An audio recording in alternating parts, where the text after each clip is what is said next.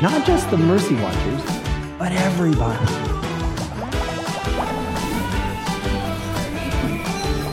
Hi, everybody. I'm Dr. Richard Ludwick, president at the University of St. Thomas in Houston, Texas. And I'm today in beautiful Napa, California, where I'm attending the Napa Institute's annual conference. And I'm excited today because I get a chance to talk with Tim Glemkowski. He's the executive director for the National Eucharistic Congress that will convene in Indianapolis, Indiana in July of 2024. Did I get it all right? All, that right, all right. That's perfect. Awesome. Yeah, yeah. with you. So I am so psyched to hear what you have to say about the, the revival of the Eucharist within the American church and especially the Congress in Indianapolis. Sure. So I'm, I'm from Chicago originally, and I'm a member of the much maligned millennial generation, right? and so a lot of, you know, those who grew up Catholic in my generation, but, you know, there's a lot that are kind of abandoning religion, right? Or belief seems untenable or not reasonable. And um, so I think what we're living in is this moment where uh, the church uh, needs to be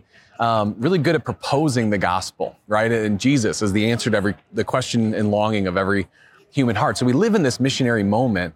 And the question, you know, for Bishop Cozzens and the U.S. bishops and, and myself as I've been brought into this work is sort of like, how do we go on mission as a church? How, how are we going to be healed, formed, converted, unified so that we can be sent out on mission for the light, life of the world? And so this, yeah, kind of generational moment, this gathering in Indianapolis in 2024, you know, God willing, 80,000, 100,000 people joining in Indianapolis around the source and summit of our faith. Great. We really see it in light of that, that, you know, kind of bigger mission. So I, I love the word that you used was, uh, I think, proposition, proposal, right? Yeah. And St. Pope John Paul II was very often saying that, right? I propose, you decide. Mm. And so this idea of the source and summit of the Eucharist, I think is a really important one for people to understand. So how will the National Eucharistic Congress in Indianapolis bring that to life for people? How will it really light that fire?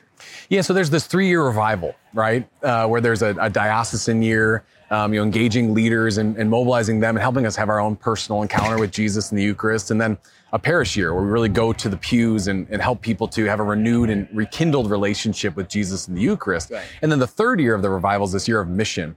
And so the Congress comes right at the beginning of that as sort of like the launching point oh. uh, into mission there, right? And so we know you know, mission flows from identity, right? Like when I know who I am, I know what I'm supposed to do. And so as a church, we receive our identity from Jesus in the Eucharist, right? We know who we are in light of who he is. Now, wait a minute, just a second, because there's so much made in the in the culture these days about identity. I, I think uh, the church receives her identity from Jesus. Is you know like the Imago Dei, right? Yeah, yeah, yeah, yeah. We know who we're the, we're the bride of Christ, right? And so he says, "You didn't choose me; I chose you," right? Yes. And so the Father sent Jesus, you know, in order to bring his world back. And so Jesus sent his church to do the same thing. And so yeah. everything we do, every smell and bell and rosary and statue and doctrine, it all it all is about that mission ultimately and finally. And, and the centrality of all of that really is Jesus' body and blood, right? The Eucharist itself. Yeah.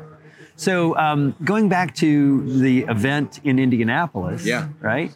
Tell us what that is going to look and feel like a little bit. We want this to be this revival that's happening in local churches across the country. We want this to be the place where that whole movement is gathered and there's sort of a visible expression of, of our love and devotion for Jesus, our unity as a church, mm-hmm. and, and, kind of what we're made for. And so I'm, I'm, from Denver, Colorado, and Denver in many ways is the, the product of a very impactful event. We have a remarkable lot of gifts in our local church, and World Youth Day in 1993 left a really yes. indelible mark on our local church. And we hope that this is a similar moment for Indianapolis where uh, people encounter Christ powerfully. And then there's fruit that lasts for, for the people who come, for the people who join virtually, and, and for the city even right, of right. Indianapolis. Yeah. So, you know, that, that powerful moment, you know, I, I, I remember when uh, pundits and others said, yeah, nobody's going to show up to Mile High Stadium, yeah, right? Yeah. And, and, and Holy Father comes flying in. He can hear the plane vibrated from the noise from that stadium. Goosebumps, yeah. yeah, yeah, it's, yeah. it's, one of those things, and it's coming full circle because um, the site of the adoration in Indianapolis will be St. John the Evangelist Catholic Church. Yeah, Pastor. Rick Nagel, who's fabulous, Shout out to Pastor uh, Father Rick. And um, he was one of those in Mile High Stadium. No kidding. Right? And that was a, a moment when his fire was lit and it's still burning bright. I got to tell you. So this has the potential to do that for this church in America these days. And I'm just so excited about that. Yeah, I think so. I think so. There's a, you know, uh, the, I keep thinking, you know, as we do this work of, of sort of, you know, bringing this event to life, this moment and gathering to life, I, I think about uh, the vocations that will come from this and the, the, the people who will meet Christ there and have their lives changed. Pope Benedict XVI used to say, or he said in Deus Caritas Est, being Christian is not the result of an ethical choice or a lofty ideal. It's the fruit of an encounter with a person. A relationship. A relationship. Right. And, and the relationships that'll be born at this event, like it's one of those things. Yeah, the Father Rick Nagels of the world, like that's the thing that really like convicts me so much about. I don't think we even realize what God's about to do um, yeah. for our country, for our church um, in Indianapolis. Praise God. Yeah. Is there anything else that you want us to know about? The Eucharistic Congress or the time leading up to it, or maybe that missionary year as we're sent forth from it. Yeah, it's a big thing, right? It's a, it's a, it's a um, life with Christ is a wonderful adventure. John Paul, you know, said right. Philadelphia, 1976. Uh, we had a, a, million people at a, in, in a Eucharistic Congress there, and, and the keynote speakers were uh, Mother Teresa and, and Cardinal Karol Wojtyla, right? and so this is a moment again for us as a church. It is a big thing, and it's a it's a it's a wonderful adventure to get to be part of of watching something so amazing come to life. Um, but but we as a church in the United States, we're used to doing and daring great things for God. So um, I'm really excited for it. So we need to continue that great tradition of salvation history yeah, where we step up. Be, I'd throw that out there. Amen. If, if we will absolutely can, yeah, do that. Yeah, yeah. Yeah. so so thanks so much, Tim. Appreciate Thank it. Thanks for having me. You've done yeah, a great job, and I'm looking forward to it. So yeah, I'll thanks. be with you in Indy. Looking forward to it. Yeah. Right. Thanks for coming. Yeah. Yeah.